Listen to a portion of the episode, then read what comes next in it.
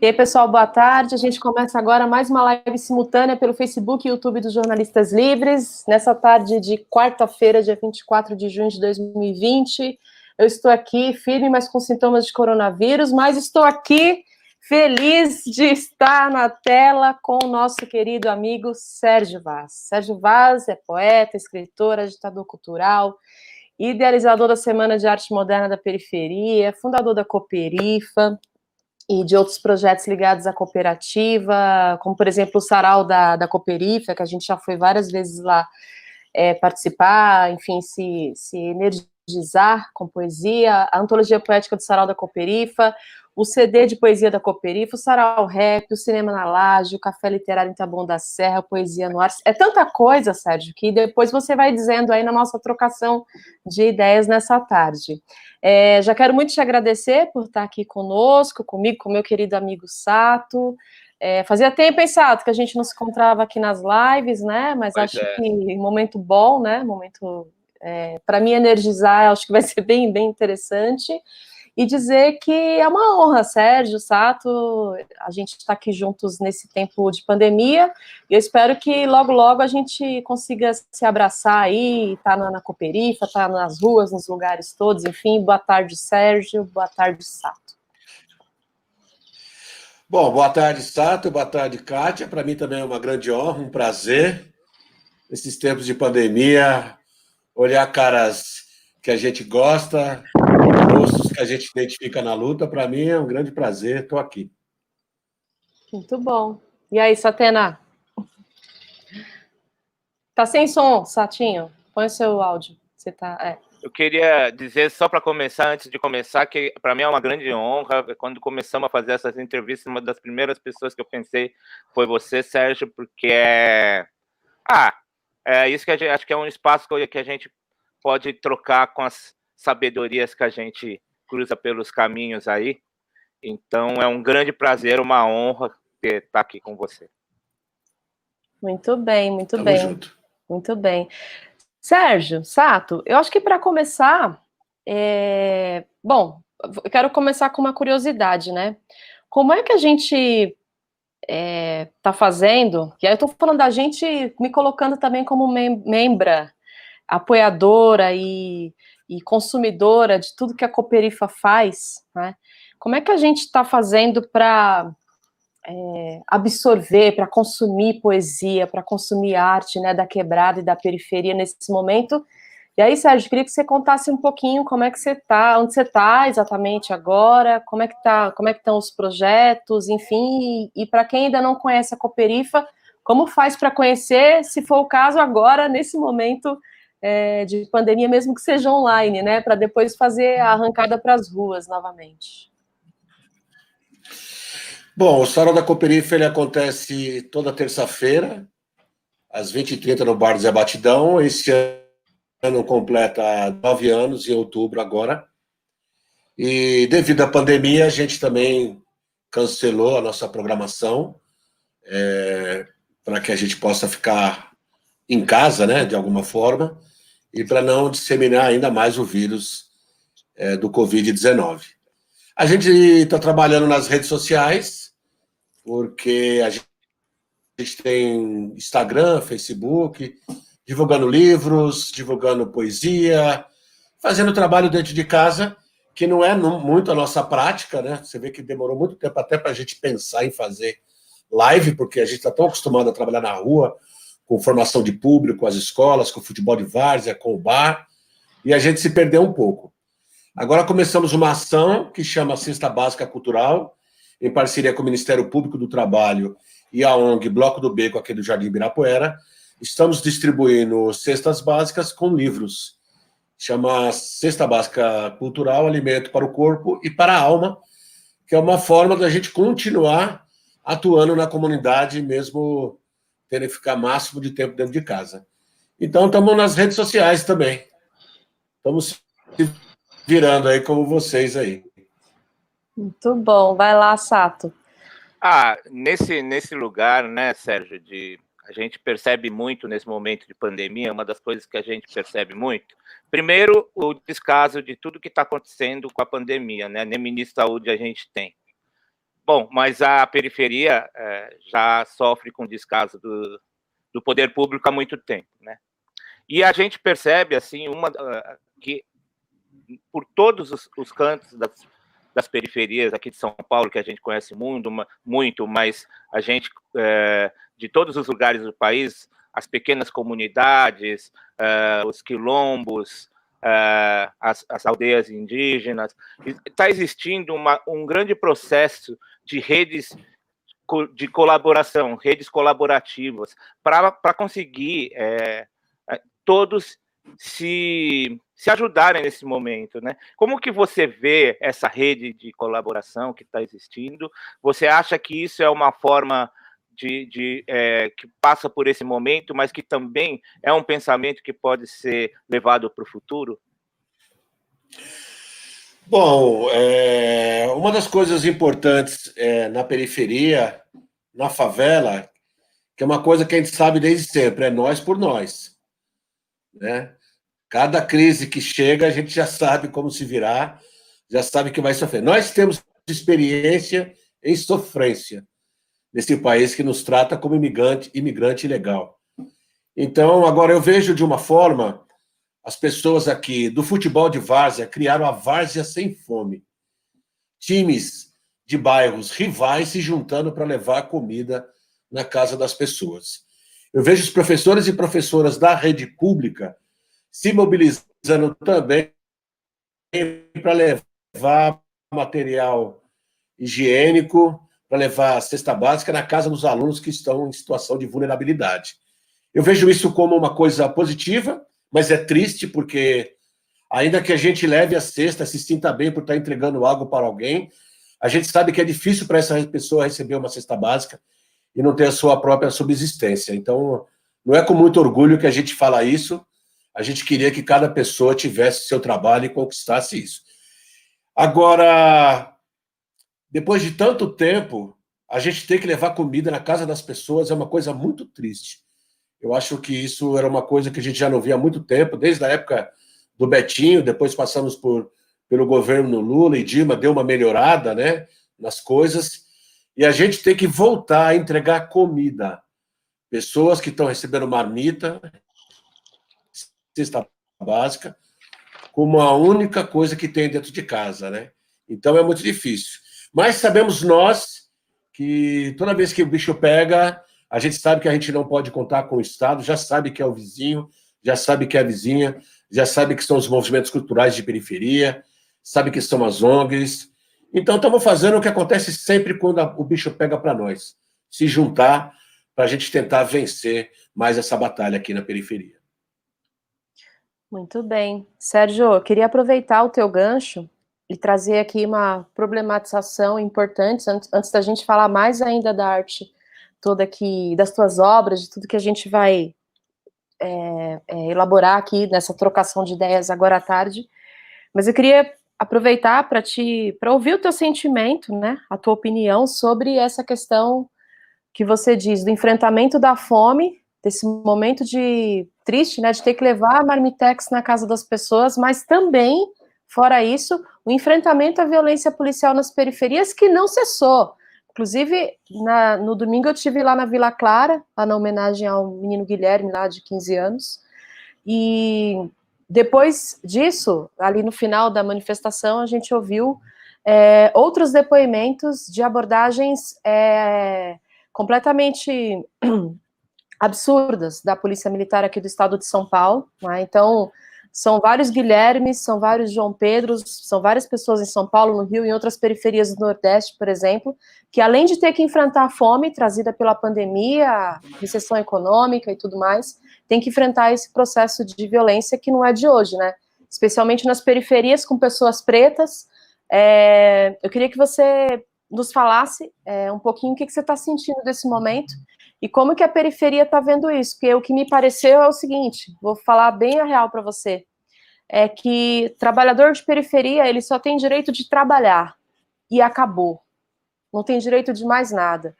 Eu vi cenas que recebi em vídeos de pessoas da Zona Sul, Leste, Oeste, aqui de São Paulo, de, de extremos da cidade, que estavam na porta de suas casas ali, é, com máscara, sei lá, ouvindo um som, conversando, trocando uma ideia, tomando uma cerveja, fazendo qualquer coisa de lazer, e que foram é, completamente esculachadas pela polícia. Né?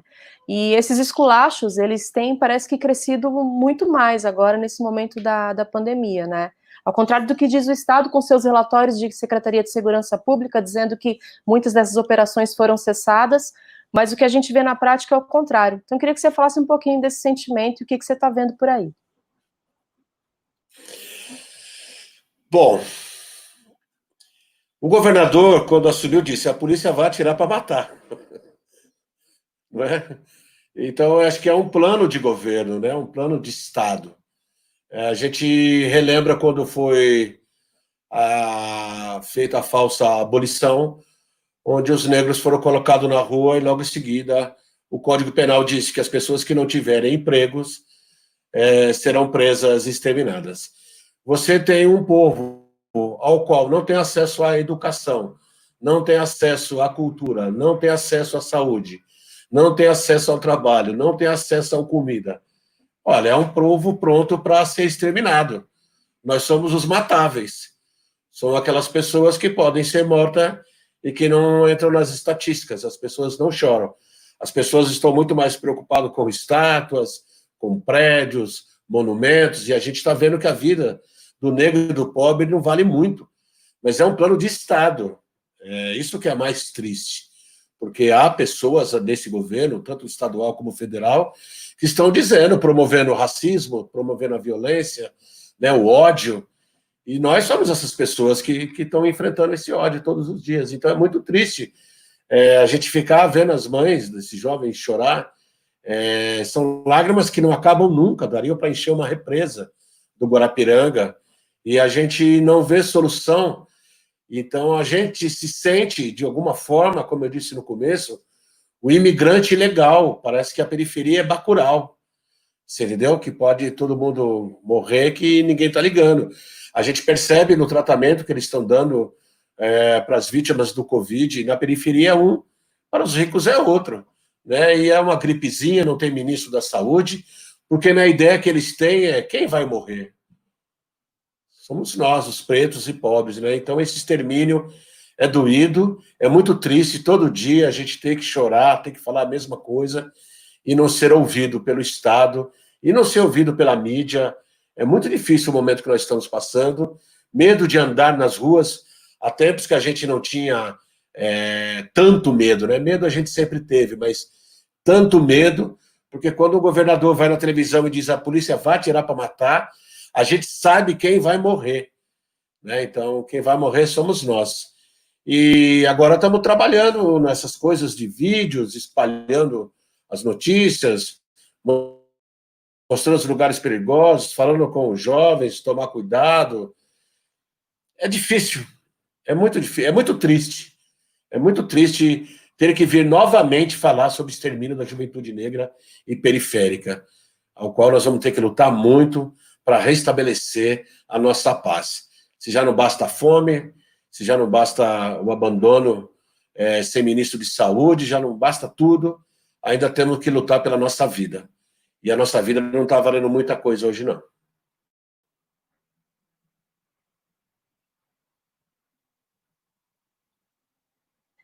Você está sem áudio, meu querido Sato?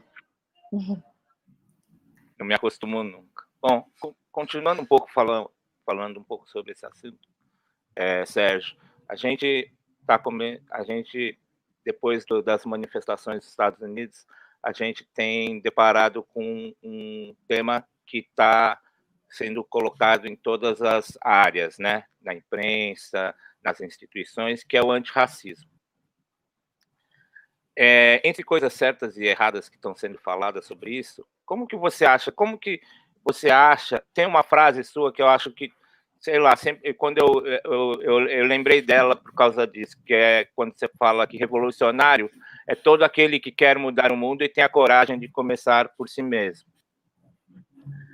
Uma frase sua, que é como que é, como que esse é, é, é como que a gente pode, por exemplo, nós que não somos, eu, né, estou dizendo que não somos negros, como que esse, como que a gente pode estabelecer novas alianças para que essa palavra funcione para valer, para que a gente comece a mudar mesmo por nós mesmos, né? A Coalização Negra por Direitos reúne vários movimentos negros e da cultura periférica, que é com racismo não há democracia. É, não tem como a gente discutir democracia sem discutir o racismo e ser antirracista. Eu acho que essa é uma luta de todas as pessoas que se consideram decentes nesse país. Já não dá mais para a gente falar em democracia, de união das esquerdas, de união disso, de união daquilo, se a gente não ouvir o povo que o povo tem para falar. Então, acho que abrir esses espaços para que a gente possa falar sobre isso livremente, é, ser aliado nessa luta, porque é muito fácil escrever uma hashtag Vidas Negras Importam, mas quando a gente vai para a rua, são sempre os mesmos, são sempre as mesmas pessoas, talvez não tenha tanto glamour lutar nas ruas. Eu acho que essas pessoas, como nós, como o movimento negro, estão precisando de aliados para ir para a rua, para bater de frente, né, para bater de frente nos manifestos, assinar o um manifesto. É um momento muito importante do país que, que a gente não pode deixar passar batido, porque quando as pessoas falam assim, ah, é preciso unir, unir as esquerdas, e eu fico pensando, é preciso unir o povo, é preciso unir os judeus, os evangélicos, os candomblistas, os bandistas, os católicos, é preciso unir os negros, os índios, os brancos, os pobres, a favela, a periferia, a classe média. É preciso que haja uma união de todas as pessoas que querem viver nesse país feliz. Porque eu não quero que ninguém fique lutando por mim. Porque quando a gente escreve, não escreve para a periferia. Quando a gente escreve, não escreve para os negros. Não escreve para as mulheres. A gente escreve com, né? Então a gente não quer que ninguém lute por nós, quer que lute com a gente. É isso que a gente quer sentir. Não basta a pessoa vir na classe média, vir no Sarada Cooperifa, faz um documentário com a gente e nunca mais aparece. Entendeu? Tem várias dessas pessoas que, que querem ser aliado da periferia, chegam, troca ideia, consegue aquilo que quer e depois nunca mais aparece. Tem gente que já fez documentário da Cooperifa que não convidou a gente nem para o lançamento, porque o objeto de estudo já não importava mais. Então, o que a gente quer nesse momento é dizer para o país que esse país é muito grande, ele tem dimensões continentais, que dá para todo mundo ser feliz. E nós temos que abarcar todas essas lutas. Se a gente quer mudar esse país, nós temos que abarcar todas as lutas para caminhar junto. O que a gente quer nesse momento é caminhar junto. Não precisa as pessoas falar que estão defendendo o povo sem conhecer o povo. Tem gente que quer nos defender sem nunca vir aqui, sem nem saber como é que funciona. A gente canta diferente, a gente chora diferente, a nossa cor é diferente, a nossa dor é diferente, o nosso sorriso é diferente. As pessoas precisam entender isso, que esse Brasil, eles precisam conhecer esse Brasil antes de defender esse Brasil. E é preciso colocar todo mundo nessa pauta. E a luta antirracista hoje, ela é fundamental. Não se dá para discutir mais nada nesse país que não for essa luta. E precisamos de todo mundo, eu acho. O protagonismo é negro, mas precisamos de todo mundo. Todas as pessoas têm que bater nessa tecla. Na mídia, na rua, nas escolas. É, o Silvio de Almeida deu uma entrevista no Roda Vivo, Vivo, maravilhosa, né? No Roda Viva, maravilhosa. Explicou para nós, a gente tem visto lives de várias pessoas importantes que conhecem desse assunto, é, dizendo como proceder. Então, se a gente sabe como proceder, por que, que a gente não está procedendo? Né? Então, a gente precisa aprofundar nessa luta, mas ser parceiro mesmo. Eu acho que não é o momento agora para hipocrisia, né? não é o momento agora para manifestar o ego. Agora é autoestima. Ou você está ou você não está. Não é isso? Porque quando a gente quando acontece uma coisa com alguém muito conhecido, as pessoas se comovem muito fácil. E a nossa vida, quando a gente perde, não comove mais ninguém. E a gente precisa que as pessoas entendam que essas vidas são vidas humanas, que elas, elas têm que ser lamentadas, têm que ser é, levar a público tudo que está acontecendo na periferia. A gente encontra sempre a mídia é, os nossos parceiros, né, com o Jornalista Livre, a Mídia Ninja, o Alma Preta, Site Mundo Negro, mas parece que não sai a notícia, parece que a notícia não é uma coisa nacional, né? Então, por isso que vidas negras importam, vidas faveladas importam. É isso que nós precisamos fazer, nós precisamos estar juntos realmente para mudar esse país. É, quero aproveitar, Sérgio, é, acho que você trouxe muitos elementos agora nessa resposta à pergunta do Sato sobre a prática antirracista, e não só a live do, do Silvio, do professor Silvio, mas acho que a tua fala, né, a tua arte, ela traz de muito tempo, de passos que vêm de longe realmente, é, como é que as pessoas brancas e quem quiser, não é, é faz para ser antirracista na prática. Acho que isso está muito ali arraigado nas tuas obras, né? Eu, pelo menos, do, de tudo que eu já li de você, eu acho que vi, eu acho que a tua fala, a tua presença é uma ação antirracista, né? Então, é, por isso também quero muito te agradecer por você ter dado, por você sempre dar essa contribuição para a gente, né? Para nós brasileiros. É, quando você fala da participação do, do Silvio Almeida no Roda Viva, é, tem uma coisa ali que ele falou que me chamou muita atenção sobre esse, exatamente sobre esse manifesto do Coalizão Negra por Direitos, né, e outras entidades e outras pessoas, é, personagens históricos aí, pessoas históricas na luta contra o racismo no país e fora dele, é, que ele disse o seguinte, ele, ele falou assim, ah, é, esse manifesto, ele coloca novamente o racismo no centro do debate, porque a luta, né, contra o racismo no centro do debate, mais ou menos isso, né, sintetizando, porque me parece que os movimentos negros no Brasil, aí a minha fala agora, os movimentos negros no Brasil e, e as pessoas negras que, né, todos os dias estão falando contra isso em suas pequenas e grandes atitudes estavam é, realmente desfocadas. Quando você fala assim, aí na tua fala, ah, a notícia não chega, os jornalistas livres, a mídia ninja, o mundo negro, parece que o negócio não. A gente faz, a gente produz o conteúdo, mas parece que ele não se expande, não é? Para entrar nessas mentes e fomentar a luta contra o racismo. Aí o Silvio fala desse manifesto exatamente com esse, com esse objetivo de centralizar a luta, de fazer com que as pessoas repensem as suas atitudes, pessoas brancas repensem as suas atitudes. E aí eu queria entrar em dois pontinhos com essa contextualização. Queria saber a tua opinião sobre a questão dessa polêmica das estátuas, é uma coisa, e a outra coisa é essas lutas que a gente vem fazendo e aí pessoas pretas que vêm é, sendo consideradas como influencers na, no, no, Instagram, nas redes sociais, etc., mas que estão colocando uma, um debate político importante de uma luta por direitos. A exemplo disso, a gente tem a Preta Ferreira, que é uma cantora, artista, que hoje, dia 24 de junho, faz um ano que ela foi presa justamente por lutar por moradia, que é mais um direito que nos roubaram desde a falsa abolição. Né? É, eu queria que você comentasse esses dois pontos, queria te ouvir sobre isso, e falar que as, as mortes é, que estão sendo naturalizadas nessa pandemia é justamente mais um reflexo do racismo, né, que está aí posto. Então, a maioria das mortes não é de gente branca que tem dinheiro para ser internado lá no Albert Einstein. É? é? justamente do trabalhador preto e pobre da periferia. E por isso, muito por isso, esse projeto de naturalização do racismo está sendo cada vez mais nesse sentido da pandemia, não é? Com o presidente racista que a gente tem, sendo colocado aí como uma cola mesmo super bonder dentro dessa narrativa da, de um milhão de mortes da pandemia. Então são esses pontos que eu queria que você comentasse: estátuas, essa questão dos direitos e essa naturalização das mortes. Bom, as estátuas, tem a estátua do Borba Gato aqui em Santo Amaro, um assassino de negros e índios. De alguma forma é para mostrar que eles estão sempre presentes, né? Que os heróis é, da branquitude né? são essas pessoas que mataram índios e negros.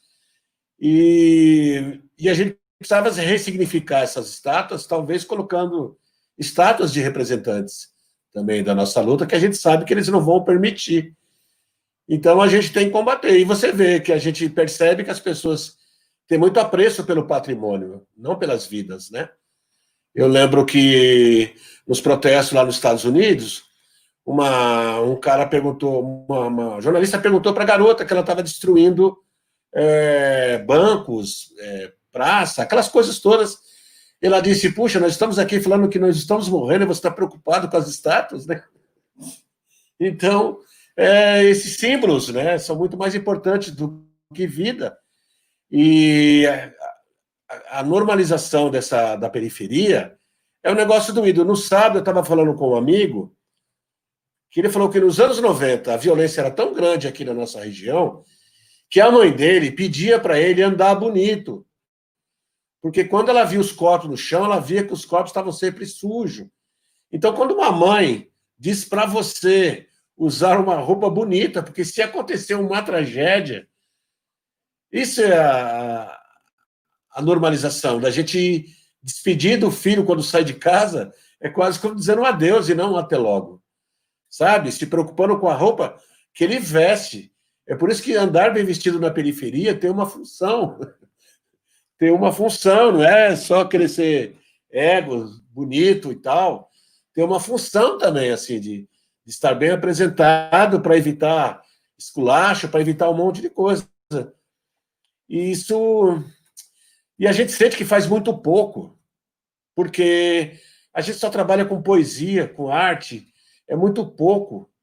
É, porque quando você conversa com um jovem que está é, no crime, ele chega para você e diz: mano, o bagulho é isso mesmo. É crime ou caixão, é cadeia ou caixão. Uma pessoa que já desistiu de viver. Já desistiu. E quando a gente vê isso, esses jovens é, abandonados, eu fico imaginando quanto que o país perde. Ele perde engenheiros, perde pedagogo, perde dentista, perde pintores, perde professores, perde um monte de gente. Isso é, isso é material humano riquíssimo para a cultura do país, o seu povo ser bem instruído. E quando você vai conversar com alguém que não tem mais medo de morrer dessa forma, é porque ele também já normalizou isso já está intrínseco nele que a vida dele é curta. E aí ele precisa viver isso, é, já que vai ser curta, da melhor forma. Então é difícil você tirar isso dele. É difícil você colocar poesia na cabeça dele. É difícil você colocar cinema, teatro. Então a nossa tarefa é muito difícil como artista aqui. Por isso que nós aqui da periferia não dá para ser o artista, a arte pela arte. A nossa arte ainda é para falar em sobrevivência, é para reconstruir pessoas, reconstruir lugares. As pessoas ter, é, acordar de manhã com vontade de viver, de ir para a escola. Você faz um trabalho no EJA, você vê pessoas de 50, 60 anos que voltaram a estudar. E elas têm vergonha disso. Eu falo, pelo amor de Deus, quem tinha que ter vergonha era o Estado, não são vocês. Vocês são corajosos, voltaram a estudar, vocês são exemplo. Quer dizer, a pessoa volta a estudar, às vezes para ler a Bíblia, às vezes para escrever uma carta, com 60 anos. Que país é esse? Né? Que a gente não vê é, as pessoas lutando por, por esse povo, não acreditam. Ah, é, é, o governo do demônio atacou as universidades. Atacou, mas está atacando a escola pública desde sempre. Estão dando borrachada em professor e professora da escola pública desde sempre. Eles estão na rua direto, estão apanhando todo dia. Péssimos salários a escola em péssima qualidade, e isso faz com que, né, que normalize a nossa morte. Porque se eles nos tratam como sub-humanos, se a gente tem uma subvida, em quem vai se importar com alguém que morre na Vila Clara, alguém que morre no Parque Santo Antônio ou no Pirajussara? Nós somos os matáveis, a gente anda com um ovo dentro do peito. E essas coisas precisam mudar. E essas coisas estão mudando através da nossa arte, por isso que a nossa arte é muito difícil. E é por isso que esse momento também, para alguns artistas, grandes artistas, repensar a sua arte. Porque a nossa arte é uma arte cidadã, ela tem que estar ao lado do povo. Como diria Paulo Freire, denunciar e anunciar também. Então, como é que a gente pode escrever um poema falando das galáxias se as pessoas estão morrendo da forma que estão morrendo? Como é que a gente pode ficar fazendo discurso em casa com as pessoas que estão perdendo emprego, não têm o que comer, não, moram com quase, com quase 10 pessoas dentro de casa? O povo pede socorro e as pessoas não ouvem. É sempre nós por nós. É muito triste isso. É, a gente ainda está fazendo poesia. E as pessoas estão falando em pegar em armas e matar quem? Matar a gente. Então, nós estamos vivendo um momento muito difícil. Só que esse momento também é o momento de chamar no rodo, mano. É o momento de ir para cima. De se fortalecer, porque de sofrimento já basta o nosso passado. É sangue nos olhos. A gente Concordo. não pode ter medo de mais nada. Acabou as mulheres, a hipocrisia. As mulheres na floresta estão morrendo. Os índios estão morrendo, estão matando os índios, estão queimando na floresta. Estão matando crianças em suas casas. Estão matando crianças em suas casas. E nós que dizemos que somos esclarecidos de alguma forma, estamos com medo de lutar. Ué, como é que a gente pode ter medo de lutar se eu... Eu acho que a gente pode ter medo de um monte de coisa, menos de lutar. Porque vai esperar chegar na minha porta a fome para eu lutar? Eu vou esperar alguém me assassinar, um filho meu, para eu lutar? Eu vou esperar eu passar fome para lutar? Não, esse momento é um momento rico também da gente pegar toda a experiência que nós temos de sofrimento e levar para a rua, de ter raiva. Você está entendendo? De ter raiva mesmo, de sair com sangue nos olhos, de botar o dedo na cara das pessoas. A gente exige ser feliz, a gente quer ser feliz e quer agora. E não é para amanhã, não, a gente quer agora. Me desculpe o desabafo, mas às vezes não, a gente sabe. fala tão pouco que quando alguém convida a gente, a gente fala demais, né? Não, eu acho muito foda, Sato, que tipo o Sérgio tenha Também. tido essa. Eu acho que é isso, Sérgio. A gente demora aqui para ter uma live onde as pessoas cheguem aqui. Eu não estou falando que as lives que a gente faz são lives ruins ou com, com convidados que não falam a verdade. Tem muita gente valorosa, mas eu acho que está faltando mandar a real entende? Está faltando a gente parar de ter hipocrisia com os assuntos. Tem gente que tem dificuldade para falar a palavra racismo, incômodos, de ó, muito tempo, muito tempo. Isso precisa acabar, é isso que você falou, a gente precisa ter sangue no zóio, né? Precisa enfrentar esse negócio, né? É, é, é muito diferente da gente enfrentar como militante de gaveta pelas redes sociais, com a hashtag, por exemplo. Né? Enfrentar é enfrentar, é enfrentar, é o significado semiótico dessa palavra, né? É, acho que é muito mais, né? Muito, é muito forte tudo isso. Eu só queria emendar uma coisinha, Sato, antes de devolver claro, para você. Claro. Que é assim, tem essa coisa, Sérgio, que você falou, que me energizou para caramba agora, de enfrentar. Mas tem uma coisa que me preocupa muito na periferia, que aí, é, dessas vezes que eu vou fazer essas coberturas, eu não moro na periferia, eu moro no centro, né? Então, meu contato com a periferia é nesse trabalho jornalístico mesmo, né? É, a minha irmã mora na periferia, mas, tipo, eu demoro para ir na periferia por várias outras coisas de trampo, né? Filho e um monte de coisas que estão fazendo. Mas tem uma coisa que eu observo que me deixa muito preocupada, que é assim, a gente teve o resultado das eleições de 2018, onde a gente, né, infelizmente, é, ganhou esse, esse cara, esse genocida que está lá em Brasília, né? E, e, que a gente sabe que, para além de, de ser o presidente, demo, democraticamente eleito, é, a gente também sabe quais são as relações milicianas que ele tem, ele e sua família. É, a gente sabe quais, quais são os valores que, desvalores cultivados pela família Bolsonaro. A gente sabe de tudo isso, né? E não é o momento mais da gente ficar colocando aqui palavras é, bonitas para, de novo, jogar essa sujeira para baixo do tapete, né? Que é uma prática bem brasileira também. E aí esses exemplos, essas, essas, esses personagens, não é? E não é só o Bolsonaro, tem vários caras ali no Congresso Nacional, né? Que são, tão, são do mesmo farinha do mesmo saco, falando bem no popular aqui vão dando essa, essa, essas imagens, vão mostrando esse modo de vida, esse modus operandi de fazer a vida, também para a periferia. Né? E aí você vai vendo pessoas na periferia, nas periferias também, que vão lá e votam no, no, no Bolsonaro, votaram no Bolsonaro e elegeram esse cara, e que não estão, em nenhuma medida, Sérgio, preocupadas com a, a questão dos, dos racismos nossos de cada dia, que não estão é, nem sabendo, nem chega uma grande parte da galera né, essa palavra antirracismo, nem chega numa, numa grande parte da galera a palavra democracia. Eu queria que você me dissesse o que, que você pensa como artista mesmo, como essa pessoa que leva essa formação através da arte é, para essas pessoas, como é que essas pessoas podem começar a acessar esses pensamentos, né, essas reflexões? Eu sei que tem um, um quesito muito importante que está dentro das falhas do processo educacional do nosso país, mas mais, para além disso, tem essa questão da prática mesmo, né? É isso que você falou, o cara vai lá e fala, ah, mano, é assim mesmo, o crime é isso aí, é isso aqui que eu vou fazer, pronto, acabou. Mas ele não nasceu criminoso, ele não nasceu racista. Né? Como é que a gente consegue falar, dialogar com, então, com que sejam, com novas gerações de pessoas periféricas é, que vão continuar sendo pobres, não é? nessa lógica, para que essas pessoas pensem né, sobre isso. Como é que você me diria alguma esperança para eu entender bom, isso? É, bom, é, primeira coisa que eu acho, o artista tem que descer do pedestal e beijar os pés da comunidade.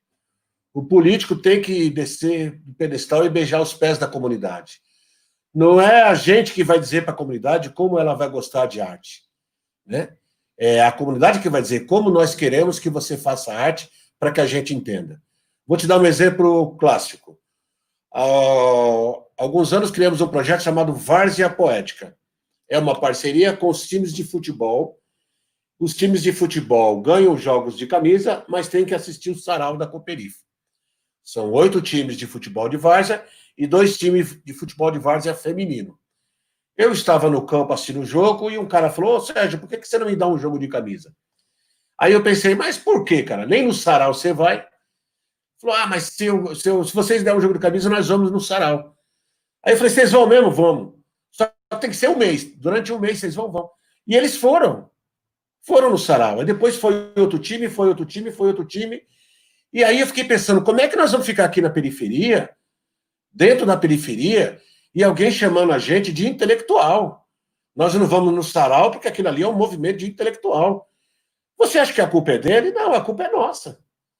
Então nós fomos lá até o campo e dissemos assim: ó, viemos nos desculpar. Como é que a gente faz para vocês gostarem de poesia? Olha, trata a gente assim, é, cuida da gente assim que a gente vai ver se vai assistir poesia. E de repente, ah, pô, poesia é da hora, poesia é legal. Há um tempo atrás eu fui numa escola, muitos e muitos anos atrás, e um jovem perguntou para a professora: professora, como ele pode ser escritor se todo escritor já morreu? Ou seja, é essa visão que ele tem do escritor, que ele tem do artista. Porque o artista, para ele, é aquele que sai na televisão. Ele não sabe do grupo de teatro que tem no bairro, ele não sabe do grupo de dança, porque para ele é visão de artista. E aí, nós começamos a trabalhar na escola, falar de poesia, incentivar a leitura, fazer saraus, isso foi se espalhando. Juntou-se uma parceria com os professores e professoras da rede pública, que colocaram a colocar nossos textos na, na lousa, e a molecada começou a se identificar com isso, começou a promover sarau, começou a promover slams, então, assim, eu não sei qual que é o segredo, mas eu diria assim, é gostar daquilo que faz, é ter respeito pelas pessoas que nos leem, ter respeito pelas pessoas. Para mim, quando alguém, quando eu vou numa escola, em algum lugar, eu trato a outra pessoa como sagrada. Essa pessoa é sagrada para mim. A minha arte tem que tocar esse sagrado naquela pessoa. A gente precisa respeitar as pessoas. E, acima de tudo, essas pessoas são cidadãs. Se você escreve é, e não diz nada para aquela pessoa que é acrescente, nem que inconscientemente ela lá dentro fala: esse cara está me chamando para luta, mano. Esse cara está me chamando para luta. Olha o que ele está falando, eu não sabia disso. Muita gente foi formada na Cooperifa. Chegou lá é, sem nada na cabeça, saiu de lá doutor, saiu de lá fazendo mestrado. Por quê? Porque é um lugar onde ninguém ensina e todo mundo aprende. É preciso tirar a arrogância dessas pessoas que acham que sabe tudo, que quer ensinar o povo a ler.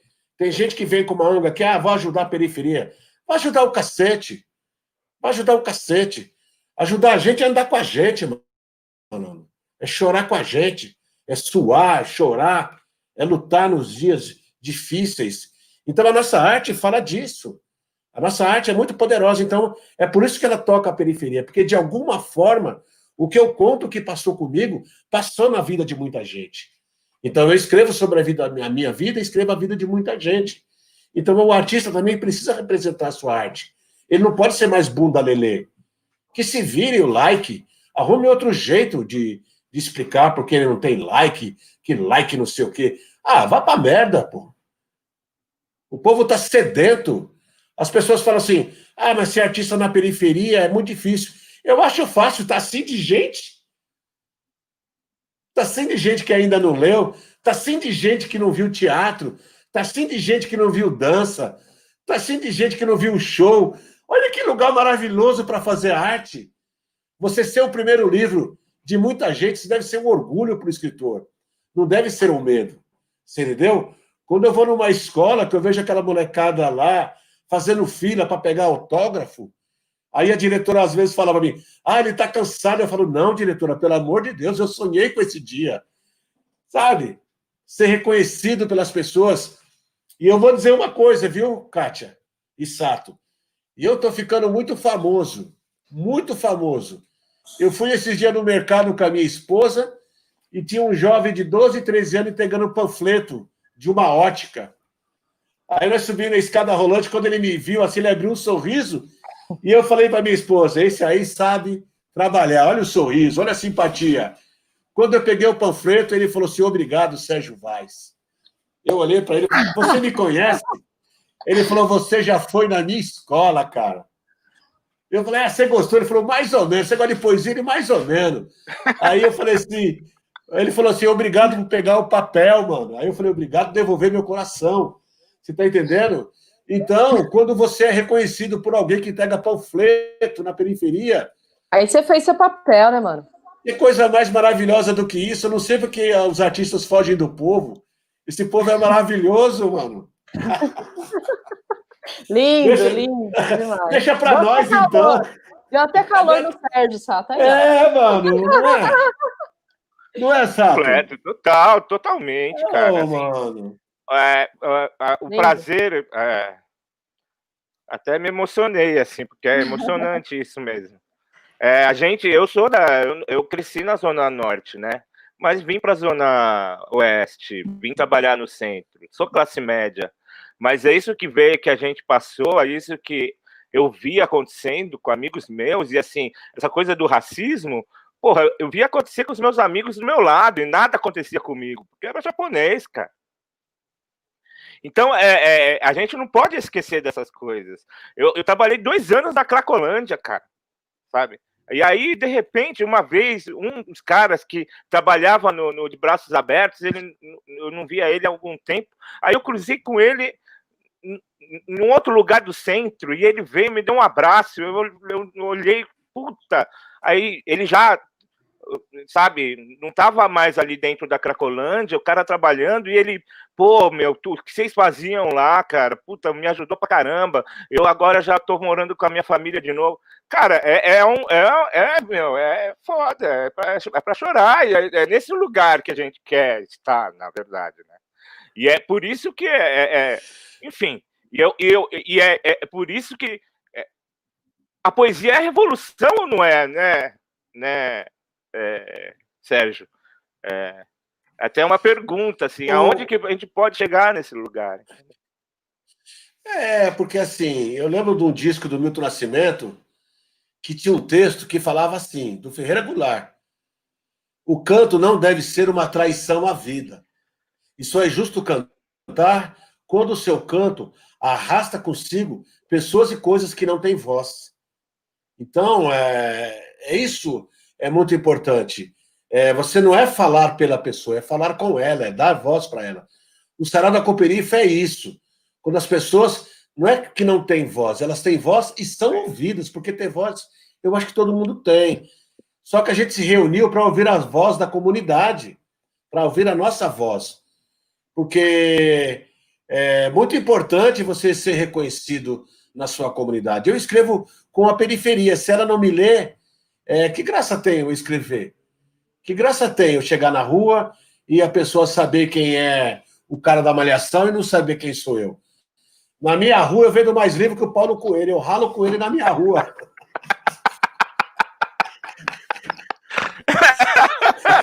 Muito bom, cara. Muito bom. Meu, essa sua frase é histórica, desculpa. Vou ter que colocar aqui na tela para o povo ver. No meu bairro, né? Olha que você... Tem não, cara. No, tem não. Acho que tá aumentando. No, no resto, depois de todos os bairros do mundo é dele, mas no meu bairro. Sei não, a vizinhança vai aumentando. É... A vizinhança, quando acontece a vizinhança, aumenta. Exato. A nossa arte é de afeto, irmão. Isso aí. Você conhece o Sarada Coperifa, nossa, nossa arte é de afeto, de abraço, de reconhecimento, de luta, de abraço. Nesse momento, cara, ficar em casa fazendo hashtag é terrível. É terrível. A gente que está acostumado a trabalhar na quebrada, entendeu? A gente teve que inventar uma coisa para quebrar o isolamento, que é fazer esse trabalho chato, que é de levar livros e tal, na casa das pessoas. Mas dá um alívio também, no fundo, de você ver a rua, de poder ajudar, de ser grato pelas pessoas. Porque quando você ajuda alguém, meu, é a pessoa que te ajuda. Não é? Quando você sai de casa, você pensa, ah, vou ajudar fulano. É você que está sendo ajudado, mano. É que te faz ser útil. Ter uma causa verdadeira é uma alegria que poucos podem ter. Eu não queria ser neutro, eu tenho pena das pessoas neutras. Não é quente, nem frio, é morno. Isso é terrível. Você Aquele... passar uma vida inteira. Não é? Aquele aperto de mão que não aperta a sua mão, né, cara? Que não aperta a sua mão. É ah, eu quero agradar todo mundo. Eu não tenho inimigo, todo mundo gosta de mim. Pô, se todo mundo gosta de você, tem alguma coisa errada com você. Total, total, é? adoro, adoro. É real, real. real, coisa errada, real. Não é? Eu já disse alguém, eu não sei quem foi. O segredo do sucesso. O segredo do sucesso, eu não sei, mas o do fracasso é agradar todo mundo. Às vezes os caras me xingam aqui no Face, me xingam no Instagram, né? É, poeta lixo, xinga de comunista, me xinga de tudo quanto é nome. Aí o cara, você não responde e fala assim: eu não promovo qualquer babaca, meu inimigo. É preciso ter, é preciso ter estrutura, é preciso ter conhecimento para ser inimigo. Eu não promovo qualquer um. Já chegou agora, já quer ser meu inimigo? Não, cara. Eu tenho uma história. Eu tenho uma história, rapaz. Eu lancei meu primeiro livro em 88. As ruas não tinham nem asfalto. Aí um cara que nunca me viu quer me xingar e já quer resposta? Não.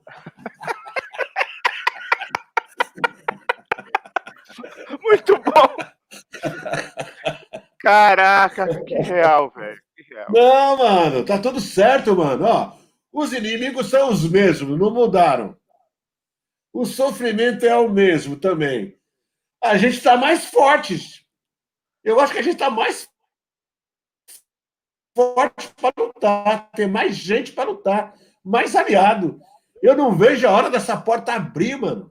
Eu tô cheio de ideias, mano. Tô cheio de sonhos para colocar em prática. Sexta-feira eu faço aniversário, tô ficando mais velho. Isso quer dizer que eu, vou, que eu vou viver menos, não é? Eu vou viver menos. E aí, cara, eu quero colocar meu polegar na história, meu mano. Eu quero que quando eu morrer na minha lápide esteja escrito assim: Sérgio Vaz esteve aqui e foi da hora, mano. Representou. Já é, já é, já é. Mas é. vai demorar essa porra. É, demorar, não, não, não tem problema, não, mas eu quero que escrevam isso. Foi da hora.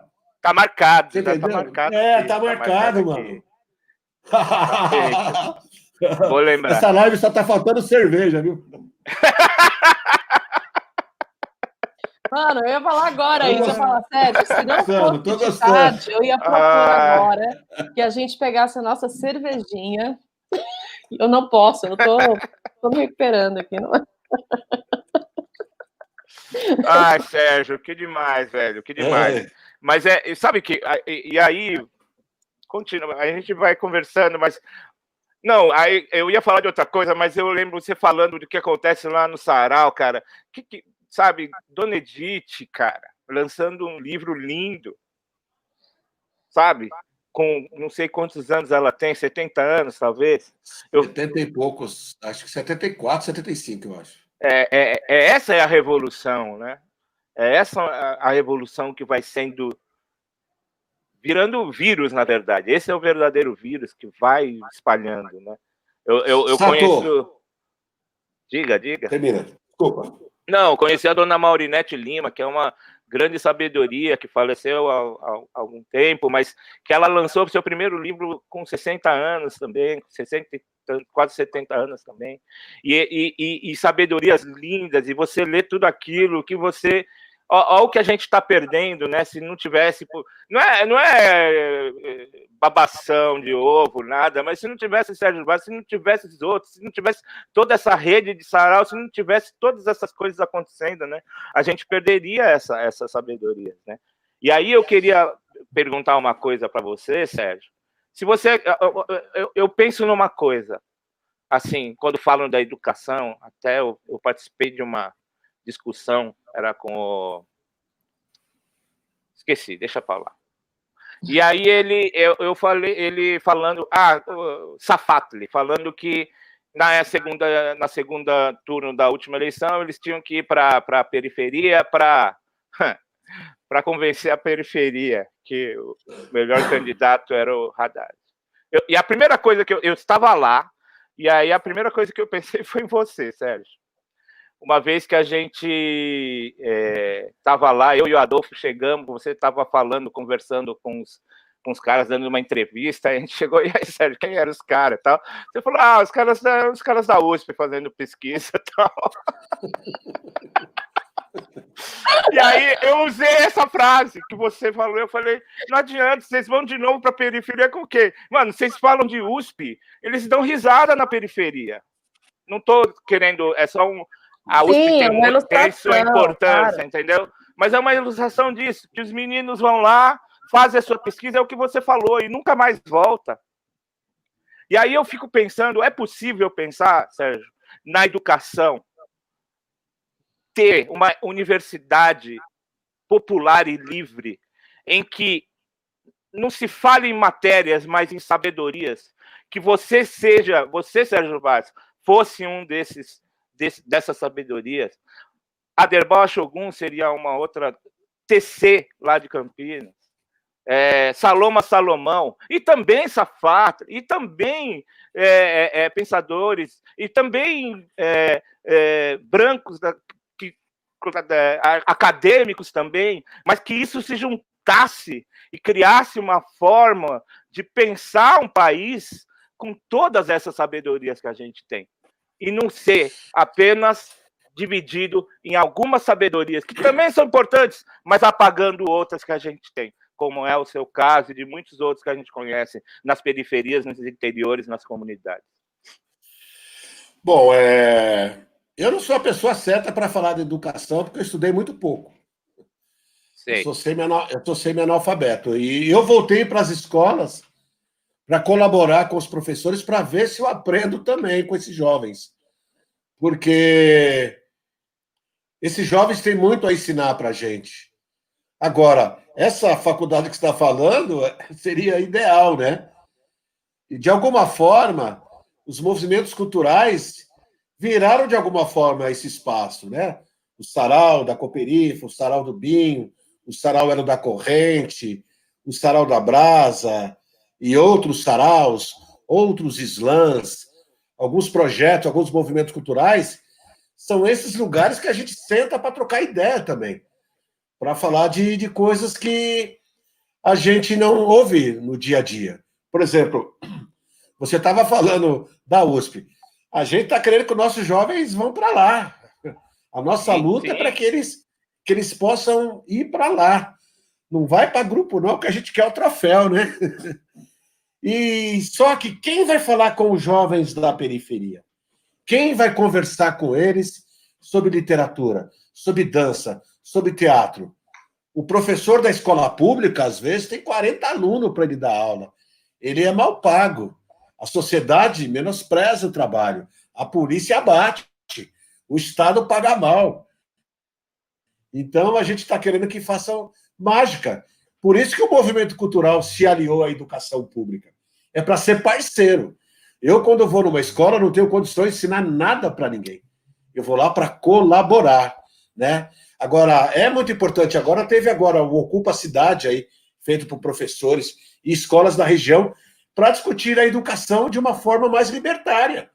Fora, é, fora da, do, do Estado. As pessoas não querem mais esse tipo, estão lutando, estão batalhando. É que, infelizmente, Sato e Kátia, vocês sabem, as nossas lutas elas não viralizam. Né? As pessoas estão na rua, as pessoas estão batalhando. É, e isso é dentro da educação. E esses professores estão fazendo slam, estão levando teatro, estão fazendo mostra cultural dentro da escola.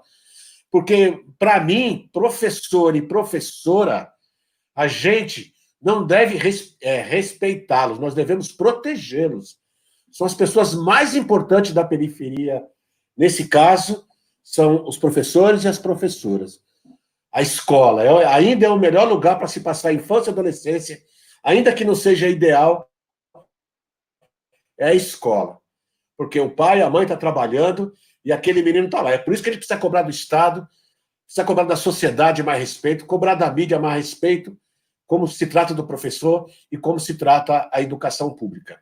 Quando você vai lá ver aqueles jovens falando de escritores da periferia, poetas, escritoras, citando filósofos, a periferia não está de chapéu assim, não, mano. É porque a gente sempre gosta de mostrar o outro lado, aquilo que não deu certo. Mas tem uma molecada inteligentíssima, uma molecada profunda, discutindo poesia, discutindo literatura, uma molecada feminista, uma molecada ativista, uma molecada militante, uma pá de nerd da hora, sabe? Gente passando filme nas escolas. Mano, é, se não fosse o Estado, nós estaria da hora, mano.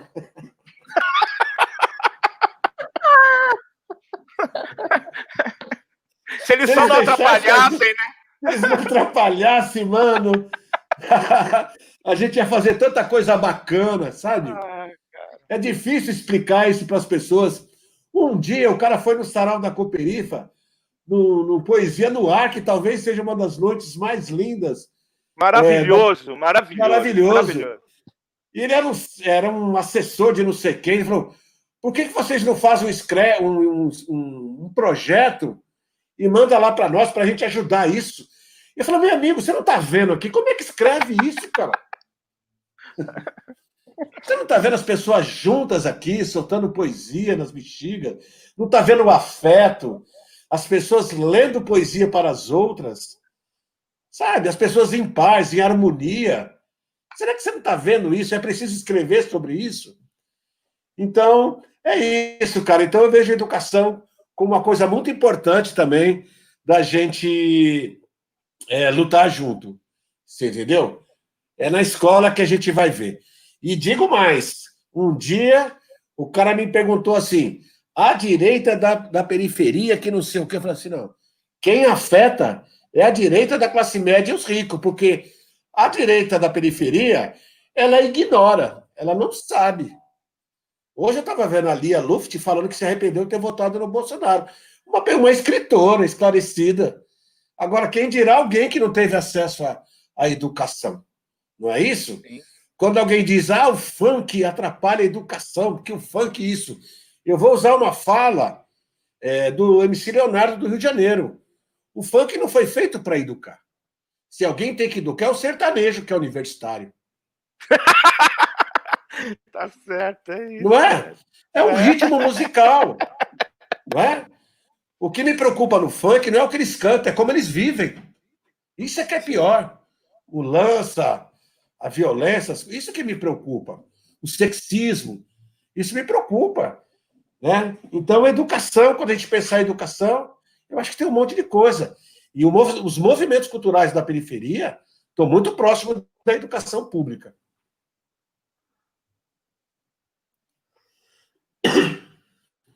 Kátia? Uau! É. Foda. Eu, não, eu tava escrevendo um negócio que você falou aqui, que eu quero falar para minhas filhas. É... tá muito bom isso aqui, Sérgio. O que você tá bebendo aí? Fiquei curiosa agora. É água. Ah, tá.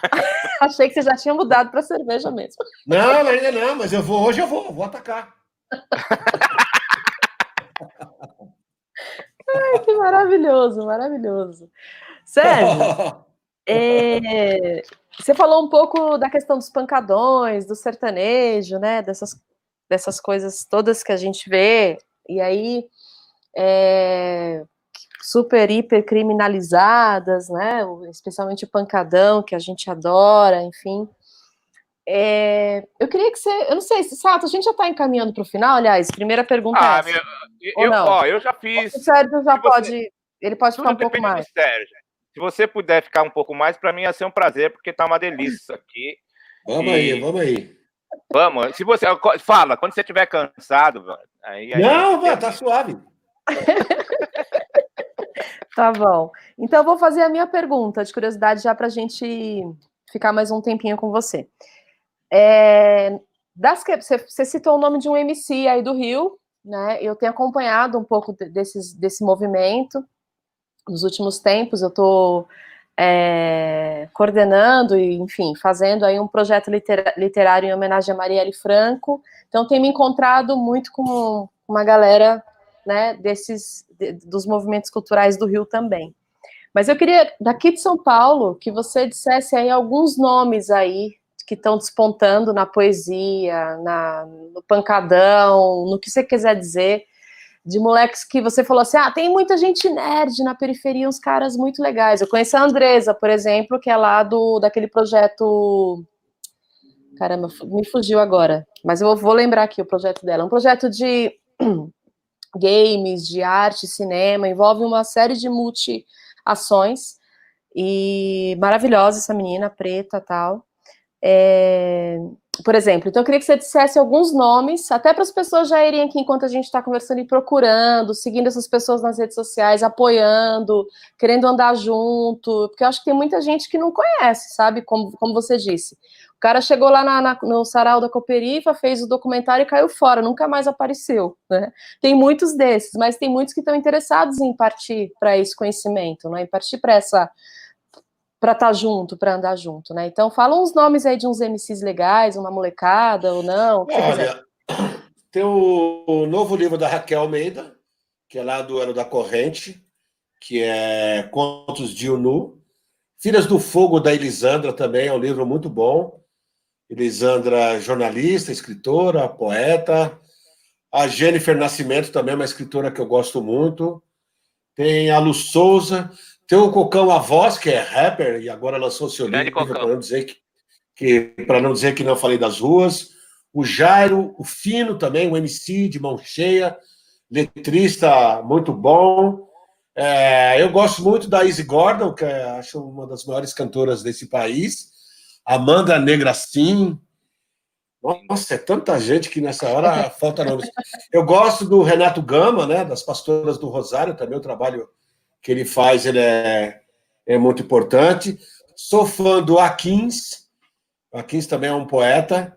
É bom pra caramba também, gosto muito dele. Gosto da banda Láfia. Rap geral. Uhum. Rap eu gosto geral. Eu gosto da hora também, é o samba da hora. Pagode da 27, samba da vela. Sarau Ano da Corrente. Tem o Sarau do Binho aqui no Teatro Clariô, Taboão da Serra. Nós temos Sala da Brasa na Brasilândia. Só tem o rolê nervoso. Tem o samba do Arruda aqui no Santa Teresa, no Embu das Artes, Bar do Beijo também, que é da hora. É, para a gente curtir uma onda. Feijoada no Zé Batidão. E o Sarau da Cooperifa. Não é porque eu estou na minha presença, não, mas é um lugar muito foda. É muito foda, é muito foda. É muito foda. Lembrei o nome da moça, Andresa Delgado, da, do Perifacom. Ah, sim. Oh, que da hora. Muito bom. E, e sabe também... uma coisa... Ah. Não, diga, diga, diga. Não, não, pode falar. não, pode. Não, eu, eu, eu, não, é, já era outra coisa. Pode, pode falar. Não, Porque a gente então, tá em casa, é, a gente tá. É, é, Tem, um, tem um rolê louco aqui, né? Assim, a periferia hoje, cara, é, antigamente, na minha época, a gente tinha que ir lá para o centro da cidade para ter cultura, tá ligado? É... Ó, tem um cara falando aqui da rede Ubuntu. Sim. O cursinho das redes Ubuntu é da hora, da Uniafo também é da hora, aqui no Jardim uhum. Ângela. Vamos me lembrando aí. É, vamos é. colocando nos comentários aí, gente. Ah, aquele festival Percurso que é maravilhoso. Esse festival, festival Percurso a Noite dos Tambores. Ah, pe Noite né? dos Tambores é uma das coisas mais lindas que já vi. O Panelafro, não é? A Feliz, a Mostra Feliz. Cultural da, da, da Coperifa, Noite dos Tambores. Aí, eu, eu lembro, quando eu era jovem, aqui morando aqui no Jardim Guarujá, aqui no, na região do Parque Santo Antônio, eu achava que o mundo era o meu bairro, né? Que assim, depois da rua do meu bairro para lá, não existia mais nada. Era tipo Tipo os navegantes que achavam que o mar terminava no horizonte. E aí eu achava o máximo, né, meu? Puta que pariu. Eu venho dos bares black, mano. Eu curti Chic Show, morou, Chico? Eu curti Night Fever. Eu curti Palácio. Era, Você assim, veio para o Clube da Cidade também? Clube da Cidade, Asa Branca de Pinheiros. é, eu aprendi. Meu primeiro beijo foi ouvir o Marvin Gaye, Let's Get It On. That's right. Você tá ligado? Opa, that's era... right. Eu aí tenho eu vinil, nessa... eu achei. Aí é o único lugar que a gente ia nessa domingueira. Aí um dia, depois que eu servi o exército, que mudou minha cabeça. Eu fui no Bexiga, mano, nos anos, no início dos anos 80. E eu falei, nossa, que lugar é esse, mano? Todo mundo andando para lá e para cá, ninguém fumando maconha na cara dura. Eu falei, os caras estão tudo doido, mano. Fumando maconha na rua. Sabe? cheio de luz mercúrio, sabe? Um negócio.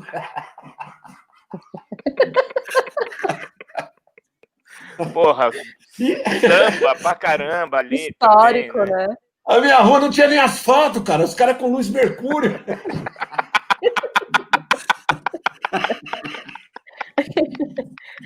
Aí me deu uma inveja, né, meu? Ah, falei, ah, é, seus filhos da puta. Foi aí que Vou eu comecei fazer. a pensar: se tem lá, a gente vai fazer aqui também. Você entendeu? Vai fazer do nosso jeito. Ah, lá tem o Cine, o Cine Clube do Bexiga. Vamos fazer aqui o nosso cinema na laje. Ah, lá eles têm livraria, vamos fazer a biblioteca no Zé Batidão. E assim a gente foi indo. Perdão. Então, era isso, cara. Quando, é, quando você vê o mundo, me lembra um texto do Eduardo Galeano, aquele que fala que o menino que viu o mar pela primeira vez, né? Que quando ele Pode chega crer. diante do, ele chega diante do mar e fala para o pai, pai, me ajuda a olhar, né? E, e eu fui a Posso mesma falar? coisa quando, quando eu vi tudo isso. Posso contar uma, uma imagem que eu vi uma vez e que até hoje eu lembro dela e que mudou minha vida? Lá na Zona Norte, eu morava perto do Horto Florestal e perto da, do, do, da Serra da Cantareira. E tinha o Parque da Cantareira, que hoje é aberto. Antiga, na minha época de criança, de infância, ele era fechado. E tinha um cara da nossa rua que era um dos seguranças desse parque. Aí um dia a gente jogando bola, tá, ele falou: ah, meu, vamos lá um dia, porque ninguém vai lá mesmo. Vocês querem ir lá? Tem cachoeira, vamos lá. Aí fomos lá e subimos lá. Subimos, é aquela é um parque que tem uma pedra grande, chama Pedra Grande que é uma pedra gigante no morro, assim. Então não tem árvore na sua frente. E lá é Mata Atlântica. E aí a gente chegou lá, caiu um puta temporal, velho. É rápida a história. Caiu um puta temporal, mas aí era outono, logo abriu o sol, aquele céu lindo, você via até a puta que pariu. E você lá embaixo via a cidade. Toda a cidade lá. E aí começou a escurecer o lusco-fusco. Aí veio a imagem mais louca que eu já vi até hoje. Começou a pipocar as luzes. Pec, pec, pec pedaços da cidade, sabe? Porque escureceu e começou a acender. Só que a gente estava lá de cima, via os pedaços acendendo. E aquilo já era maravilhoso, parecia um, um mar de, de, de, de, daqueles bichinhos que tem luz, como chama? Vagalume. Vagalume. Cara, aí, é, mas aí, cara, a cena principal é. Aí eu olhei para cima cara, e você via, por causa dessa luz da cidade, o formato da cidade. Então, em cima, no céu, você via o formato que a gente vê em mapas, né? Aquele mapa da cidade de São Paulo, a zona leste indo lá embaixo, a zona sul descendo lá para baixo. Eu vi essa imagem no, no, no, do mapa da cidade no céu, cara. Ah, meu, foi quando eu falei, mano, é, a, a, a, gente tem que estar tá nessa cidade, eu quero ficar nessa cidade aí, eu quero ver todos todo esse, todo esse, meu, eu quero ver essa sombra toda, cara. E, Pai, me ajuda a ver o mar, hein? É, né? Não, mas é muito engraçado, porque assim, no Jardim Guarujá, os caras que fumavam maconha desciam lá para o campo, que é no meio do mato. Nós estamos falando, é, ainda era ditadura ainda. E aí que eu percebi que o problema não é maconha, quem fuma maconha, né? Exato. O problema não é. Os cara, é, os caras estavam lá numa boa, e eu preocupado com eles ser preso ainda. Eu falei, eles estão loucos. Eu conto essas histórias porque é, para as pessoas não pensar que a gente chegou na época do Facebook, a gente é um pouco antes, né? Opa! Ó, sabe o que eu descobri, Sérgio? Que eu tenho a mesma idade que você. Ah, é? Olha que da hora. Eu não sei. Eu, eu, ah, não, talvez eu veja. Eu que eu vi uma entrevista sua que você. Quantos anos você tem? Eu vou fazer sexta-feira 56. Ah, não. Então já. Então essa entrevista é um pouco mais antiga. Tem um pouco menos. Um pouquinho, de 52 para 53. Então, azar seu, já vivi uma, quatro anos a mais. Pô, quatro anos a mais. Ah, então daqui quatro anos, eu vou, se eu tiver que nem o Sérgio Vaz, mano, tô feito pra vida, cara. Ó, vou te dar uma dica, hein? O, o álcool conserva. Vou te é, dica, dica. Dica, Sérgio, dicas. Eu tenho 44, quero chegar no 56 assim. Dicas, dicas, eu, dicas. Eu Vai, solta. 44. eu queria, antes velho. de terminar, antes de terminar, hoje eu tava, puta, né? Comecei a, deixa eu ler um pouco, deixa eu ver as coisas do Sérgio Vaz para lembrar tal, não sei o quê. Aí eu entrei no Facebook, eu não entro muito tal. E aí uma amiga minha, Marina Alegre, é da Casa da Lapa, que você conheceu, Sérgio, né? Sim. Coletivo, essa coisa coletiva, tal, que a gente até pode falar sobre isso. Aí eu vou falar um pouquinho o que ela falou. Essa noite eu tive um sonho de sonhadora. Como sonho que a gente sonha, como um sonho que a gente sonha junto. Vira realidade. Sonhei que estava construindo a minha casa própria, mas para construir as paredes e a fundação eu precisava de poesia. Cada poesia que saía da minha boca virava uma parede e assim foi construindo. Eu estava sozinha, não tinha ninguém para ajudar. O Chico, filho dela, estava por perto, mas não me lembro dele dizer nada. Era muito difícil pensar no que dizer, as palavras não saíam com facilidade. Cada poema era um parto, mas aos pouquinhos tomava coragem de falar a poesia em voz alta e a cada poema uma parede subia. Acordei com meu filho me chamando e não consegui lembrar nenhuma poesia nem terminar a construção mas é uma sensação boa no corpo, como se, apesar de muito tortuoso e bastante solitário, o caminho fosse esse mesmo. Caramba. É, é, é, como que é essa a, a possibilidade da palavra, da poesia, do como uma parte da revolução, de, da revolução como mudança de pensamento de mundo mesmo. Ó, quando eu era jovem, eu achava que poesia era uma coisa de intelectual. É também, né? Coisa de gente fresca. É também, né?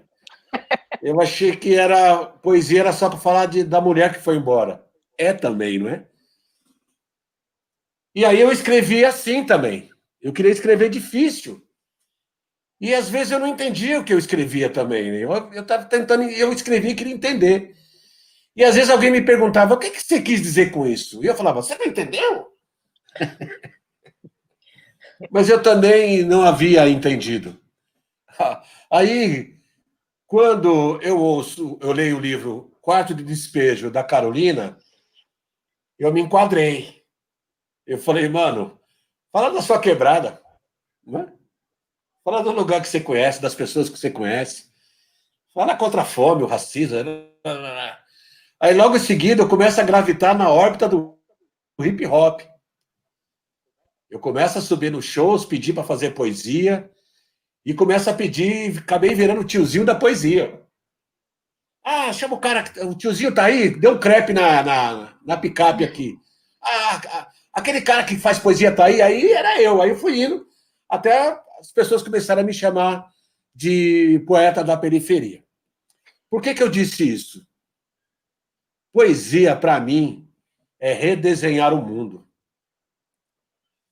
A maior satisfação do mundo foi quando eu li Don Quixote, porque eu tinha depressão, porque eu achava que eu tinha problema. E ao ler Don Quixote, eu descobri que o problema não era comigo, era com o mundo. Então, escrever, fazer arte, cantar, dançar, ser ator, ser atriz, ser jornalista, ser professor, é se comunicar com a humanidade é buscar o sagrado nas pessoas. Você está entendendo? É ter respeito pela sua existência. A arte é uma coisa muito profunda. Um cara, quando canta, quando ele toca um samba e vê aqueles corpos negros e periféricos dançando, aquele sorriso, aquele bailado, ele é um xamã naquele momento. Ele é um xamã. É poderoso a arte. Por isso que o artista tem que largar a mão de ser besta. Você está entendendo? Porque sagrado não é quem escreve, é quem lê. O sagrado está nas pessoas que leem, não nas pessoas que escrevem. Eu não acendo incenso para escrever. Eu não faço nada para escrever. Desculpa, Entendeu? Sérgio. Eu não flutuo. Você entendeu? Eu tomo cerveja, malandro. E gosto muito de ler. E a poesia me faz gostar de viver, cara. E gostar de viver é escrever o mundo da forma que você quer que ele seja. Com justiça, com equidade, com respeito às pessoas, com humanidade. Você está entendendo? Eu não tenho o que as pessoas têm, chamada eu inferior. O meu eu não é inferior. O meu eu é superior. E aonde eu moro, as pessoas têm um eu superior. E é esse eu superior que a gente precisa, através da arte, trazer à tona, trazer para as pessoas. É preciso ter sangrar na pele para dizer que é artista. É preciso ter respeito por essa palavra. É ter respeito por quem ouve uma música. É ter respeito por quem lê. A função do artista ela é sagrada. Vai muito além de likes, de seguidores. Porque enquanto a gente fala aqui, tem alguém lá no Acre tocando uma, barra, uma rabeca e não tem sequer um seguidor. E ele não deixou de ser artista por causa disso. Não é isso? Então, para mim, poesia, a leitura, quando eu leio um livro, é como se você entra num, num rio. E toda vez que você entra no rio, você sai diferente, você sai melhor. Né? Então, para mim, poesia, literatura é isso. É respeito pela vida.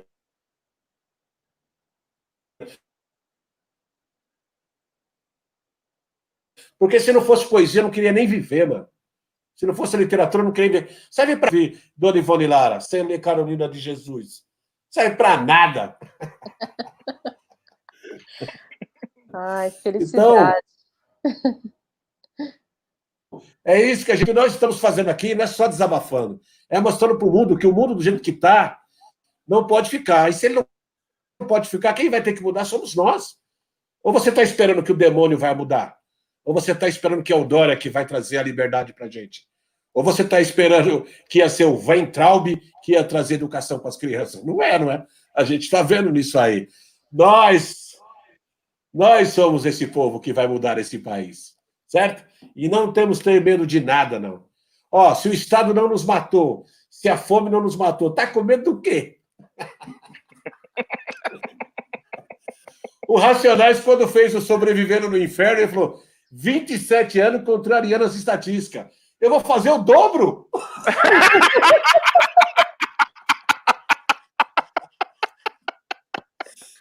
Não é? Não tem que estar tá feliz, cara. Não tem que estar tá feliz. Não é, meu irmão? Ó, eu é lancei meu livro no Vidigal, meu, junto com, com Nós do Morro. O Sarana Coperifa subiu com o Nós do Morro e a APA Funk da Rocinha do, do Júnior Leonardo com nós do Morro, descemos num grande encontro na favela. Fizemos sarau na Rocinha. Já fui fazer poesia na Alemanha, na Inglaterra, no México, no raio que os parta, mano. Você entendeu?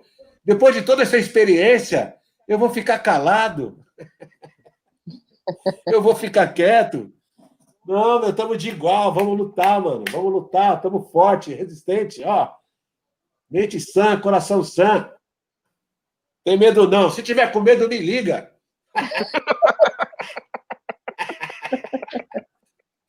me liga que eu dou um salve aqui, dou um, um axé. Você entendeu? Ô, Sato, nós somos maloqueiros, não é, Kátia? Nós somos da rua, malandro. Nós somos, nós somos. Nós contrariamos as estatísticas. Nós somos da rua, mano. É isso aí. Não é? É isso aí, velho. A gente fala com o olhar, não é isso? A gente se toca. A gente fala com o olhar. É, a gente é o olhar, malandro. Ó, poesia para mim, uma dica, é observar, mano. Tá ligado? Você fica na rua assim, você observa tanto que uma hora você fala assim, ninguém precisa dizer nada, mas você sabe o que está acontecendo.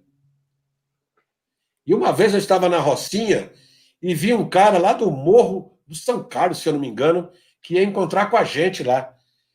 No meio daquela bagunça, um cara que não conhecia ele falou assim: é aquele cara lá, não é? Aí eu falei: como é que você sabe que não é ele? Não, porque ele não é dessa favela. Eu falei: pô, mas as favelas não são igual? Eu falei: não, mano. Cada favela tem um andar, um jeito diferente, tá? E é isso. Só quem é é que percebe. Não é isso? E nós somos as pessoas que é desse país. Você entendeu? Nós conseguimos enxergar as pessoas que prestam, a que não prestam. Quando uma pessoa que não presta engana a gente, é porque a gente deixou, mano. A gente está ligado em quem presta, não é? A gente está ligado. A gente sofre porque gosta de sofrer um pouco, mano. Sim, não é faz é parte, né? Faz parte, porque as pessoas estão dizendo o tempo inteiro quem elas são. É a gente que não observa. Não é isso? Esses caras que estão no poder aí, eles disseram para todo mundo o que ia fazer. Exato. Disseram que a gente ignorou, a gente ignorou, não é, não é Sérgio? Bolsonaro, 28 anos. É, você ignorou. entendeu? Não gosto de índio, não gosto de mulher, não gosto de gay, não gosto de trans, eu não gosto de, de alegria. Você entendeu? Alguém está surpreso, né? Não, ninguém está. Só é triste que chegou. Só que esse momento também é crucial, mano. A arte vai nos salvar.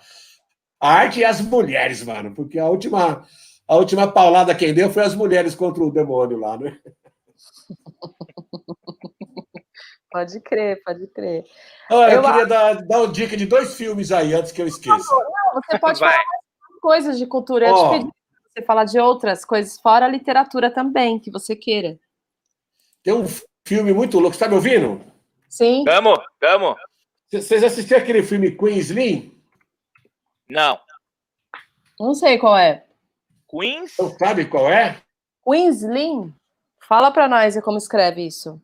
É. Queen de rainha. Tá. E.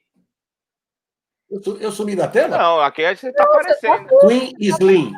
Slim. É Queen Slim. Slim, Slim, tipo cigarro Slim. É, é Queen, aquele Szinho ao contrário, né? Tá. Slim. Tá. É um filme maravilhoso. Um filme maravilhoso, imperdível. Tem que assistir esse filme. É, esqueci o nome da diretora, uma, uma diretora, uma mulher negra. Um filme extremamente delicado, que toca em todos esses assuntos de uma forma poética e lírica, que é maravilhoso. E o novo filme do Spike Lee, né? Opa! Cinco da Blood, né? Uhum. Que é um, um, filme que eu recomendo. Certo? E o documentário eu queria que vocês anotassem Menino 23, que é um documentário que conta um pouco da história do nazismo no Brasil, uhum. atrelado ao racismo. É um, é um documentário muito bacana, se vocês puderem assistir. E o documentário do Michael Moore, né, que fala da eleição do Trump, que é igualzinho à eleição do demônio aqui no Brasil. Como foi usada as estratégias. Acho que é 11 de setembro, mas não é aquele do Bush, das torres. É sobre a eleição, como fraudar as eleições dos Estados Unidos, como foi usado tudo aquilo que o demônio aqui. usou aqui no Brasil. Aqui também. Igualzinho. E, Diga. E sexta-feira, guardem dinheiro, que talvez vocês não vão viver agora, mas quando puder estar aberto, guarde esse dinheiro para pagar cerveja. Pode deixar, cara. Tranquilo. Pode deixar. Você não está entendendo o que vai acontecer. A primeira sexta-feira que a gente sair, Sato, que a gente puder, tá, a gente vai para lá, sério. Você não está entendendo, você vai ter que aguentar a gente. Não, não tem outro lugar que. que gente... É o lugar que a gente... é aquela esquina, cara. Eu amo esquinas, cara. Amo esquinas. É. é o lugar certo. Então, da hora. É, eu acho que é importante a gente curtir algumas, alguns instas da hora. Você entendeu como é que é? Assim, é, eu estou vendo várias lives aí, curtindo muitas lives. Eu acho que tem muita live que parece uma aula, sabe? Muita gente bacana falando. E é legal porque às vezes você está em casa e não vai até onde a pessoa está, por exemplo, numa Bienal do Livro, é, num Sesc ou num Itaú, ou em um, um desses lugares de cultura para ouvir essas pessoas falar. E aqui você fica em casa e fica escolhendo, né, cara? Sim, é ótimo. Ah, sabe? Ah, vou, hoje eu vou ver ela, amanhã eu vou ver ele, vou ver essa live aqui, porque a gente vai precisar disso aqui. Muito. Vai precisar muito disso aqui, de sabedoria. né, para colocar o conhecimento em prática. E Obrigado. Estou na rede social, estou no Instagram, certo? Eu Poeta o SV, da, eu peguei o da Cooperifa aqui, não coloquei o seu, mas vou colocar. arroba Poeta SV. Peraí, Estou ali divulgando o meu trabalho. Tá. É tudo junto, É, Sérgio? Poeta SV, eu não sei de qual. Arroba Poeta SV. Tá. Coloquei Arroba aqui Poeta pro SV. povo. Porque quem não viu agora a live, aqui, ó, Poeta SV aqui embaixo. Quem não viu agora, vai ver depois, daí também vai conseguir te seguir olhando aí. Tá suave. Eu que agradeço. Foi da hora. Meu, Muito Sérgio, bom. eu queria, meu, eu queria agradecer e assim, é, que bom. Eu fiquei, eu vou falar sério assim, porque eu falei, puta cara, esse cara, eu, eu preciso fazer uma boa entrevista com esse cara, mano. Aí eu comecei a ver umas entrevistas suas, eu falava, porra, mas como que tem que fazer uma, é muito mais que isso, tal, cara. Eu acho que é isso aí. Acho que essa entrevista mostra muito do, da potência que você tem nas poesias com, com que você é mesmo. E também eu, eu queria dizer que é um, eu, eu agradeço muito o Tapacate aqui nessa, nessa live, ela sabe por quê. E eu acho que, é, Sérgio, cara, onde você estiver, brother, o que você precisar, você sabe que a gente está. Eu Tamo estarei, junto. Jornalistas livres já está, mas eu estarei mesmo, de qualquer lugar, a gente está junto, tecnologia do encontro, e quando possível, a gente vai estar na rua junto de novo, velho. Ó, eu agradeço também. E queria dizer uma coisa. É, às vezes eu recuso entrevista. é, E eu vou fazer uma, falar uma coisa e, e acredite no que eu estou falando. Eu não entendo muito de, de, de, de outras coisas que não seja cultura de periferia, assim, entendeu? Assim, eu não entendo, não entendo. Eu sou muito. é, meus recursos são muito limitados. É por isso que eu sempre trago para uma coisa que eu sei. Então, às vezes, para eu falar de outros assuntos, eu me perco, porque, como eu te disse, eu sou semi-analfabeto, eu desenvolvo muito, muito devagar os assuntos, eu demoro para perceber as coisas, então por isso que eu demorei para te responder, porque eu estava envolvido no- nos outros rolês aí. E nós estamos fazendo a campanha junto com o Bloco do Beco de doação de livro. Seria legal vocês publicarem na sua rede, o pessoal doar Opa! livro para nós aí. Claro. Vamos ver se está junto mesmo, é agora. É agora, boa. Ô, Sérgio, Vamos estar gravado aqui. Na Não, e faz o segunda-feira. seguinte, ó. Faz uns Eu quero ler uma videozinhos, poesia você. Opa, Hã? vai falar. Tá. Depois É, eu quero não, ler. Não, você vai Não, fazer. vai o mandar. final é isso. O final é você aí. A tela vai ficar só com você, inclusive, né, Sato? Não, não, pode sair, Não, imagina, é o Sérgio, só o Não, Sérgio. é você. Mas, Sérgio, se você quiser, faz um videozinho, um selfie mesmo, você falando dessas coisas, doe livre, paraná, paraná, porque aí é você pedindo, a gente coloca isso na nossa rede, vai ter um monte de doação, com certeza, vão ajudar vocês aí. E, enfim, é uma ideia também. Não, claro. vou cobrar esse Não, manda porra. pra ele. Pode Sérgio, cobrar. pra ele. Pode cobrar, pode cobrar. Agora eu Não já. brinca, não brinca com pobre, não, mano. Pobre é um Já bicho aprendi, chato. já aprendi, já aprendi. Deixa eu te falar, só para encerrar. Ó, segunda-feira a gente tem um programa aqui que chama Quilombo Periférico, e esse programa é feito por várias galeras, né, é, que estão na Uniafro, da Solano Trindade e no Bloco do Beco. O Eric Ovelha é um dos caras do programa, só para você saber. É segunda-feira, 21 h 15 Ah, nessa ação que Bem nós legal. estamos aí, Cesta Básica Cultural, é Bloco do Beco, Cooperifa e Ministério Público do Trabalho. Boa. Legal. Muito bom, muito bom. E agora, chegou aquele momento que tá todo mundo esperando aqui? Meu, Katia, obrigado, viu? Eu que tô junto, cara. Obrigada a você. Assim, foi demais. Eu acho que a gente conseguiu aprofundar um monte de coisa. E ó, esse negócio que você tá falando aí, que ah, demorei para responder para o Sato, porque sou. Tem- às vezes tenho dificuldades de elaborar certas, certos raciocínios em outras praças que não são, da periferia. É tudo mentira sua, viu? Vou bem falar aqui. Você sabe falar de tudo. Não é nada. É. Vamos lá, vamos, vamos para a poesia. Beijo, querido. Eu Obrigada, acho, que eu, tá? eu acho que eu tô querendo ficar ba- voar abaixo do radar, eu acho que é isso. Hum. Não vai, não. Não vou deixar. Ó, Vamos quando lá. terminar, você já pode se despedir aí, recita o que você quiser, fica o tempo que você quiser, recita, despede e a gente vai encerrar a live. A gente não volta mais à tela, tá? Só pra você não ficar aí É, achando que Você tá... termina, Sérgio. Grande abraço, puta honra, cara, muita honra mesmo, muita. Máximo respeito, velho. Valeu. Beijo. Novos dias. Tamo junto. Novos dias. Este ano vai ser pior. Pior para quem estiver no nosso caminho. Então, que venha aos dias, um sorriso no rosto, os cerrados, que a luta não para. Um brilho nos olhos, que é para rastrear os inimigos. Mesmo com medo, enfrente-os. É necessário o coração em chamas para manter os sonhos aquecidos. Acenda fogueiras. Não acende nada de graça, nada. Até o beijo só é bom quando conquistado. Escreva poemas, mas se te insultarem, recite palavrões. Cuidado, o acaso é traiçoeiro e o tempo é cruel. Tome as rédeas do teu próprio destino. Outra coisa, pior que a arrogância é a falsa humildade. As pessoas boazinhas também são perigosas. Sugam energia e não dão nada em troca. Fique esperto. Amar o próximo não é abandonar a si mesmo. E para alcançar utopias, é preciso enfrentar a realidade. Quer saber quem são os outros? Pergunte quem é você. E se não ama a tua causa, não alimente o ódio.